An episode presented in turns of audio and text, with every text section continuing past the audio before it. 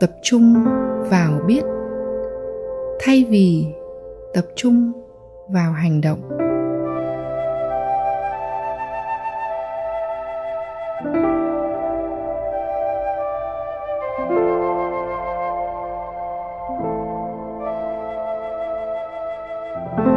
Một bạn,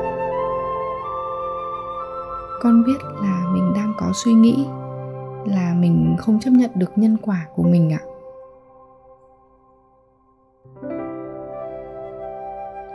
Thầy trong suốt.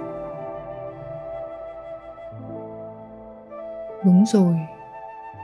Khi con tự hỏi, đang có suy nghĩ gì?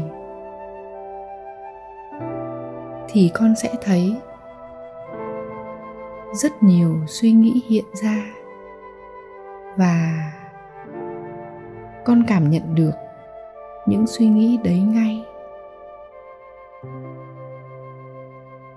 Con sẽ thấy có suy nghĩ a, b và c. Tập lâu dần thì con sẽ thấy các suy nghĩ đến và đi vậy, điều con làm được là con luôn biết có suy nghĩ gì, có cảm xúc gì. Còn điều con không thể làm được là làm thế nào tôi sửa được tình huống này thành tình huống tốt hơn?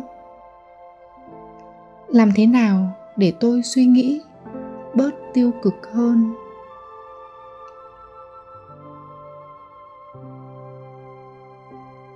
Trước đây, con đã quen học cách muốn sửa suy nghĩ.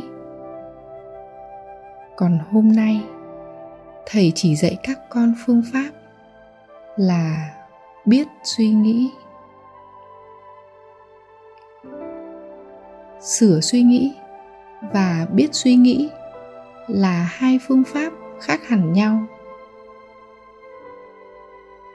Sửa suy nghĩ thì vô cùng khó vì tập quán hay thói quen của các con tích tập từ bao lâu nay rồi? Các con đã bị ám thị rất nhiều năm rồi và các con đã định hình ra mình thuộc loại tính cách nào rồi? Sửa suy nghĩ hoàn toàn trái với vô thường và ẩn dưới đó là một loại kỳ vọng. Kỳ vọng rằng con trở thành cái khác cái mà con đang là.